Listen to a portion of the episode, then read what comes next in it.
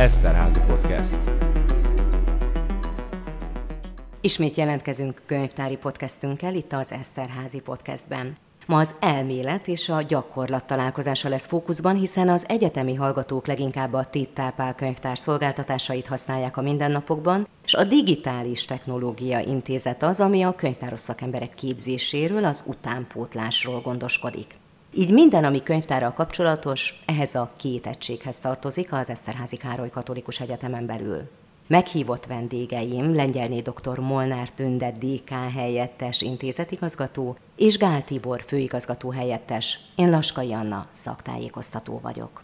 A jelenlévők tapasztalataiból kiindulva és szakértelmére hagyatkozva a kutatások mindennapokra gyakorolt hatásáról és a könyvtárak jövőjéről beszélgetünk, kollégaként tegeződni fogunk.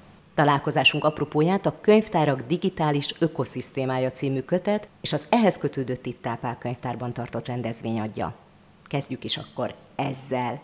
Tünde, te vagy a könyv szerzője, ha egy picit értelmezzük a címet, az talán segít abban, hogy valóban megérkezzünk ehhez a témához, és aztán eljussunk a könyvtárak jövőjéhez.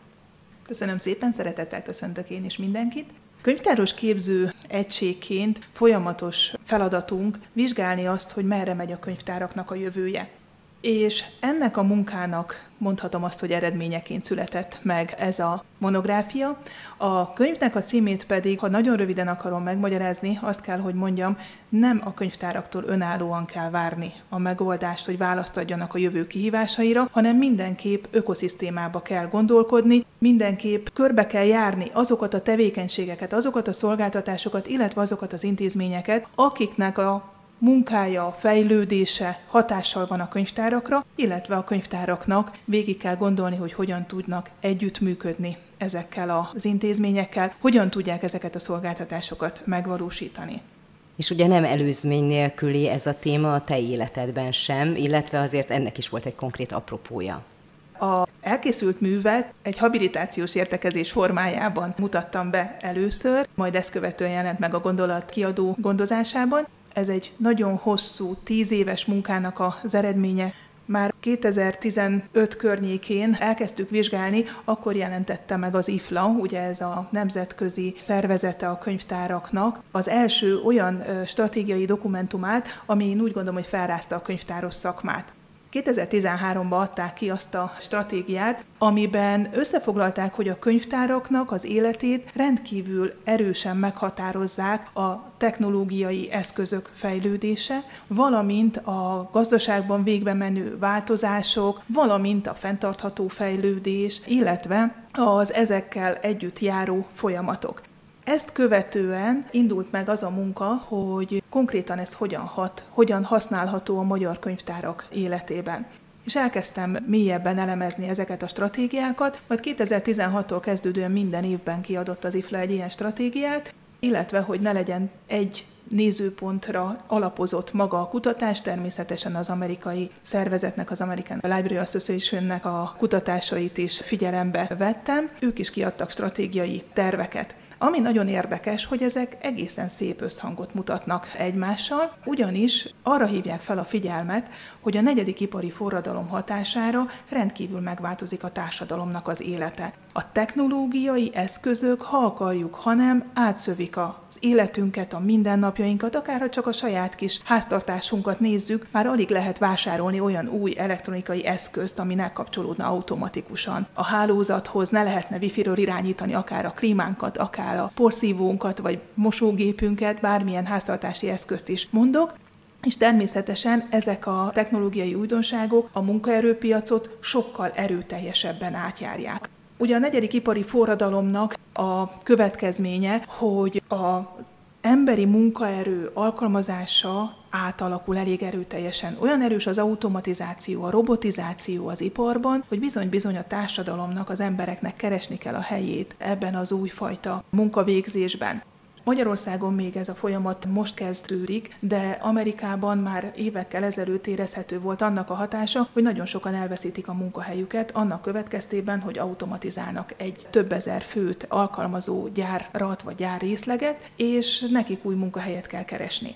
Az amerikai társadalom egy 2016-os felmérésben meg is fogalmazta azt, hogy segítséget várnak, adnak a terén, hogy hogyan tudják ezeket az eszközöket megtanulni, használni, hogyan tud ő elhelyezkedni egy olyan munkahelyen, ahol használnia kell a legújabb technológiákat és aki már ugye nem jár az iskola padban, nem ott tölti mindennapjait, azok számára ez egy nagyon fontos kihívás. És az amerikaiak azt fogalmazták meg, hogy a könyvtártól várják el ennek a feladatnak a megoldását, hogy a könyvtár kínáljon számukra digitális kompetencia fejlesztő tanfolyamokat többek között, illetve, hogy a könyvtárat szereljék fel a legmodernebb technológiai eszközökkel. Ugye ez egy államilag finanszírozott szervezet, ezért a társadalom tagjai joggal elvárják, hogy a könyvtárak segítséget nyújtsanak a számukra csak azért akasztom meg egy picit most ezt a gondolatmenetet, mert engem már nagyon magával ragadott az is, amikor mondtad, hogy ugye nem csak pusztán a könyvtáraktól kell azt várni, hogy ők megtalálják az útjukat, bár ugye keressük nap mint nap, és azon vagyunk, hogy egy-egy konkrét kérdés kapcsán újabb feladatköröket, célokat fogalmazzunk meg és találjunk. De közben nagyon izgalmas felvetés az is, hogy a könyvtáraknak lenne ugye egy kívülről jött igény alapján ilyen módon is szerepe. Tibor, te a mindennapokban ezt hogyan érzékeded, hogy látod?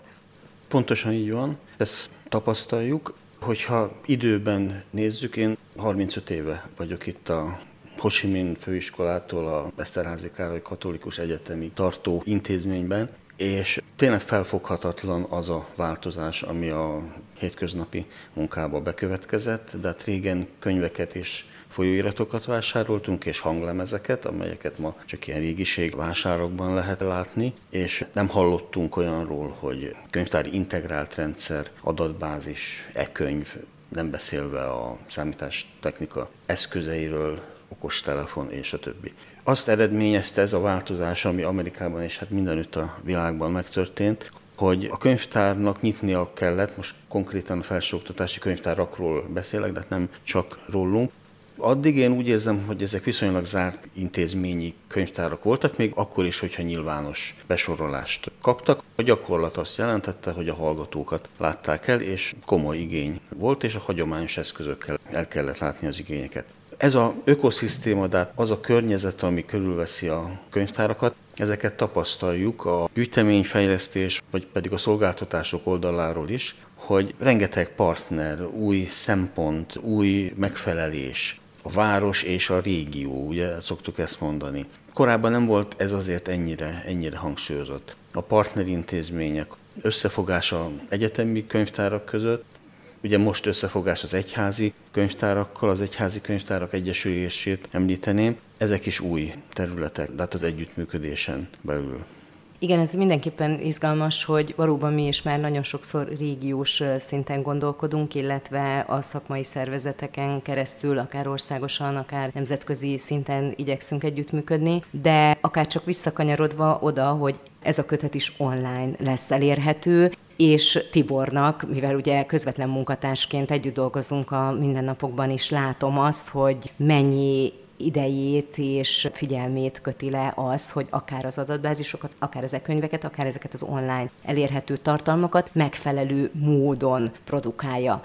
Úgymond új típusú dokumentumok, de hát e-bookok, e-cikkek, adatbázisok, online dokumentumok rendkívül fontosak a gyűjteményi oldal szempontjából. De hát a felsőoktatási könyvtárak alapvető funkciója hogy az oktatás támogatása, de az utóbbi időkben nagyon hangsúlyos lett a felsőoktatási kutatásnak a támogatása, mert annak akadémiai és piaci értéke van, ilyen fogalmakkal sem találkoztunk 35 évvel ezelőtt és a kutatói oldalnak mondjuk így a bemeneti részét, de hát a cikk megírása előtti időszakot is a könyvtár támogatja, elsősorban a gyűjtemény építéssel, és abban már azért ott tartunk, hogy célzottan kutatási projekt, vagy pályázat, vagy pedig kutatói személyhez kötődően tudunk rendelni teljesen friss dokumentumokat, e-könyveket, adatbázis előfizetésben is követjük a egyetemnek a feladatát, de hát a doktoriskolák, ugye a pedagógia kiemelt területek, illetve hát ezek az online eszközök a kutatási eredmények, a cikk, illetve a kutatási adatoknak a terjesztésében, a disszeminációjában, a megőrzésében is igen-igen fontosak. Itt mondjuk a repozitóriumot említeném mindenképpen, amely az intézménynek a tudás vagyonát gyűjti össze, teszi nyilvánosan elérhetővé, open access formájában, ugye ezek is új fogalmak, és azt hiszem fontos funkciót lát el. Igen, és meg is érkeztünk oda, hogy hogyan segítik a könyvtár működését a kutatások, és ugyanígy egy kutatás esetén és a kutató munkájának a támogatása esetén mi a könyvtárnak a szerepe, és akkor itt megint gyönyörűen összeér a két intézményi egységnek a feladatköre.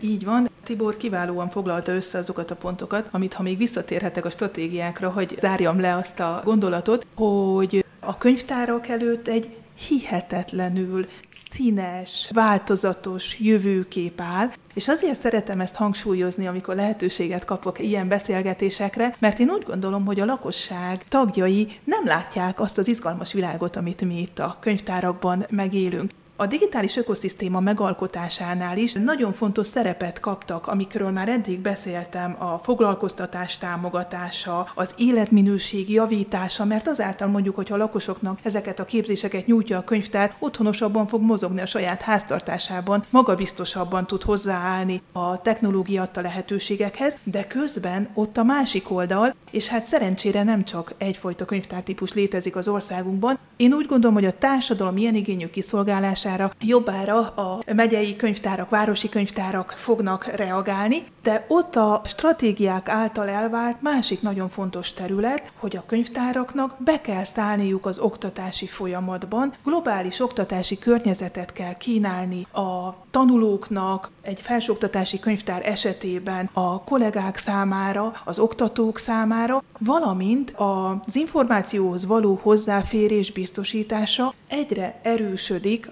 ahogy haladunk előre a stratégiákban. Ha a hosszú távú stratégiát nézzük, akkor az egyik kulcsterület az információhoz való hozzáférés biztosítása. És ebben azok a pontok, amiket Tibor felsorolt, azok kapnak kulcs szerepet. Egy felsőoktatási könyvtárnak a repozitórium építése, a oktatók tudománymetriai láthatóvá tételében a könyvtár tudja majd a legfontosabb szerepet adni. Ugye Magyarországon a felsőoktatásban dolgozóknak a Magyar Tudományos Művek tárában vezetnie kell a publikációit, de azért a világ túlmutat ezen. Korábban mondjuk egy Google Scholaron való megjelenésnek nem volt olyan jelentősége, mint napjainkban. Ez a láthatóvá tételnek egy nagyon fontos területe, vagy a ResearchGate felületen való megjelenés, és bizony nem minden oktató tudja ezeket a felületeket használni, ezekre való képzés, ezeknek a támogatásával mind-mind bővül a könyvtárnak a feladata, hiszen korábban ők sem foglalkoztak ezzel. Ehhez kapcsolódva szeretnék néhány kulcsfogalmat említeni. Ugye a stratégiákról volt szó, a felsőoktatási könyvtáraknak is van egy 23-ig tartó stratégiája, és kimondja ez a dokumentum, hogy az élethosszig tartó tanulásnak alapintézménye a felsőoktatási könyvtár. Nyilván a közművelődési oldal nagyon fontos, de a diplomák, másod, harmad diplomák megszerzése, pedagógus továbbképzés terén lényeges a feladatunk, illetve kimondja azt is, hogy a nemzetközi hálózatban működő Magyar Tudományos Intézmény rendszer kulcstényezője a könyvtár, és ebben benne van az, hogy a oktatók és a kutatók felé az új fajta tudományos kommunikációt igyekszünk közvetíteni, amit mi tényleg ugye mindennapokban is végzünk, de hát a repozitórium, az oda bekerülő dokumentumok ugye DOI számot kapnak, amely egy nemzetközi azonosító, és bekerülnek a nagy keresőkbe, a szkolárba, vagy pedig egyéb tudományos keresőkbe. De hát ez is ugye a disszeminációnak a része illetve hallgatók felé, ezt kimondja a stratégia, hogy a digitális készségek fejlesztése fontos, hiszen azokat a lehetőségeket, amit a könyvtár és környezete biztosít, azt, hogy eredményesen és hatékonyan felhasználják a hallgatók és az oktatók, ott van egyfajta oktatási feladata a könyvtárnak, egy ilyen tudás közvetítő feladata. Természetesen nagy kérdés számunkra mindig az, hogy hogyan tud a könyvtár igazán jól szolgálni, segíteni, szolgáltatni, de hát nagyon kibontottad és megmutattad a színességét ennek a területnek tünde. Nekem nagyon-nagyon nagy élmény volt egyébként látni, hogy milyen lelkesedéssel kezdtél el te is arról beszélni, hogy mi ezt tudjuk könyvtárosként és könyvtári szakemberként és a könyvtár tudomány területén mozgó emberként, de mennyire fontos, hogy kívülről is tudják. Igen, ez elengedhetetlen. Már most látszik, akár az egyetemek között is, hogy vannak olyan egyetemek Magyarországon, ahol a könyvtár nem tudta felvállalni ezt a szerepet, és az ott publikáló kollégák nem kapják meg azt a segítséget, hogy hogyan tudnak dói azonosítót igényelni könnyedén egy-egy tanulmányukhoz, vagy egy-egy elindított egyetemi folyóirat lapszámaihoz, és bizony hosszú távon ezeknek a hatása érezhető lesz. Én azt gondolom, hogy a mi könyvtárunk kiváló úton van, hiszen azért ezeknek a kutatásoknak az eredményei természetes módon beépülnek a saját munkánkba. A folyamatos továbbképzések biztosítása, és zárójelbe hagy jegyezzem meg, nem csak a egyetem oktatói számára rendkívül fontos, hogy maguk a könyvtárosok is folyamatosan továbbképzésre járjanak, és nyitottak legyenek a változásra, az új irányokra, illetve az az innovációs képesség, amiben én azt gondolom, hogy a mi könyvtárunk nagyon példamutató, az újabb és újabb rendezvények szervezésével, a nyitás az egyik legfontosabb dolog a jövőben, valamint a online oktatásokba való bekapcsolódás, akár egy online távoktatási tananyag kínálása, ezek mind-mind olyan feladatok, amelyekkel szerintem egyre gyakrabban fogunk találkozni a könyvtárak esetében a jövőben. És Tibor, hogyha azt mondom, hogy emlékszem, amikor régi könyvesként kutatta a Főegyházmegyei könyvtár orvosi köteteit, és azóta is boldogan ad elő például különböző konferenciákon ebben a témában, azért az adatbázisok egy az egybe hozzá tartoznak, és gyakorlatilag azért itt az idegen nyelvtudása és a szakmai ismeretei mind megjelennek, úgyhogy ha csak az ő szakmai ívét nézzük, akkor ez a nyitottság rögtön megjelenik, de azért egy pár szót szólj te is.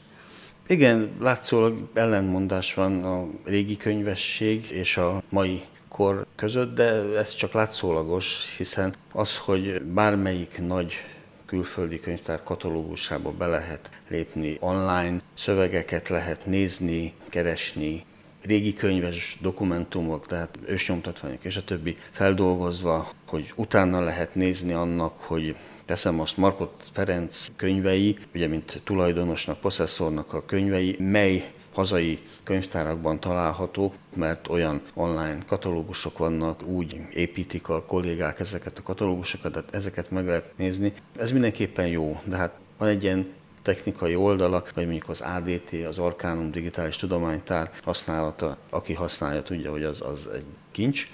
Ez egyik oldal, másik oldal, hogy azért a hagyományos könyves, vagy könyvel, vagy írással kapcsolatos dolgok lehet, hogy régi könyvesként, vagy picit konzervatív, vagy szemléletűként fontosak számomra, de hát, hogy egy, egy könyv most vászonkötést kap, vagy sem, az alapvető vagy milyen illusztrációk vannak, milyen betűtípussal nyomják. Szóval ez fontos. A kettő együtt működhet az emberben is, és a könyvtárban is és annyira jó látni, hogy a te szemed is csillog ettől, és nagyon értjük és éljük ezt is, amit most elmondtál. Így van, a megőrzés és a digitalizált állományokhoz való hozzáférésben a könyvtáraknak nagyon nagy feladata lesz a jövőben. Ez a feladat elindult hazánkban is, nagyon aktívan és lelkesen valósítják meg ezt a könyvtárosok, és a jövőben szerintem ez kulcs lesz és hogyha a stratégiával kezdtünk, akkor zárhatunk a stratégiákkal. Nagyon érdekes változás történt a nemzetközi stratégiákban. Még a 2013-16-17-es stratégiákból konkrétumokat határoztak meg. A legújabb 20 utáni stratégiákban arra hívják fel a figyelmet, hogy ahhoz, hogy a könyvtárak túléljenek, két-három fontos dolgot kell megvalósítani. Egyrészt hallatni a hangjukat, erre egy podcast kiváló lehetőség, hogy minél több emberhez eljusson az itt folyó munkának a fontossága és a szépsége, valamint, hogy a könyvtárak hálózatosodjanak, egyre több kapcsolatot építsenek egymással, tehát ugye ez nem csak a digitális világot kell, hogy átszülje ez a hálózatosodás, hanem a szakmát is, mert együtt mindig erősebbek vagyunk, mint hogyha az önálló egységeket vesszük, és amit nem győzök hangsúlyozni, hogy az oktatási folyamatokba való bekapcsolódás a harmadik fontos ív, amit a jövőben a könyvtáraktól elvárnak a stratégiák, vagy iránymutatásként javasolnak. Ez minden esetre felsőoktatási könyvtárként, és egy olyan könyvtárban dolgozóként, ahol a vezetőnk is azt fogalmazza meg, hogy a nyitottság mennyire lényeges, és ez a fajta jó szívvel való hozzáállás és segítő támogatás, azt gondolom, hogy ez mindenképpen megnyugtató. Tünde, Tibor, Köszönöm, hogy elfogadtátok a meghívást. Bízom benne, hogy nektek köszönhetően a könyvtártudomány mindennapokat érintő kérdéseit kicsit közérthetőbben sikerült megvitatnunk, és valóban felvillantanunk, hogy mennyiféle feladat áll előttünk, és mennyiféle lehetőségként éljük meg mindezt valóban nyitottsággal. Ezzel a pozitív üzenettel zárnám, hogy a könyvtáraknak van jövője, amiért mi könyvtárosok minden nap igyekszünk is tenni. Győződjenek meg erről személyesen Egerben és Jászberényben, valamint honlapunkon és Facebook oldalunk használatával. Mindenkit várunk a következő Tittál Podcastben. Eszterházi Podcast.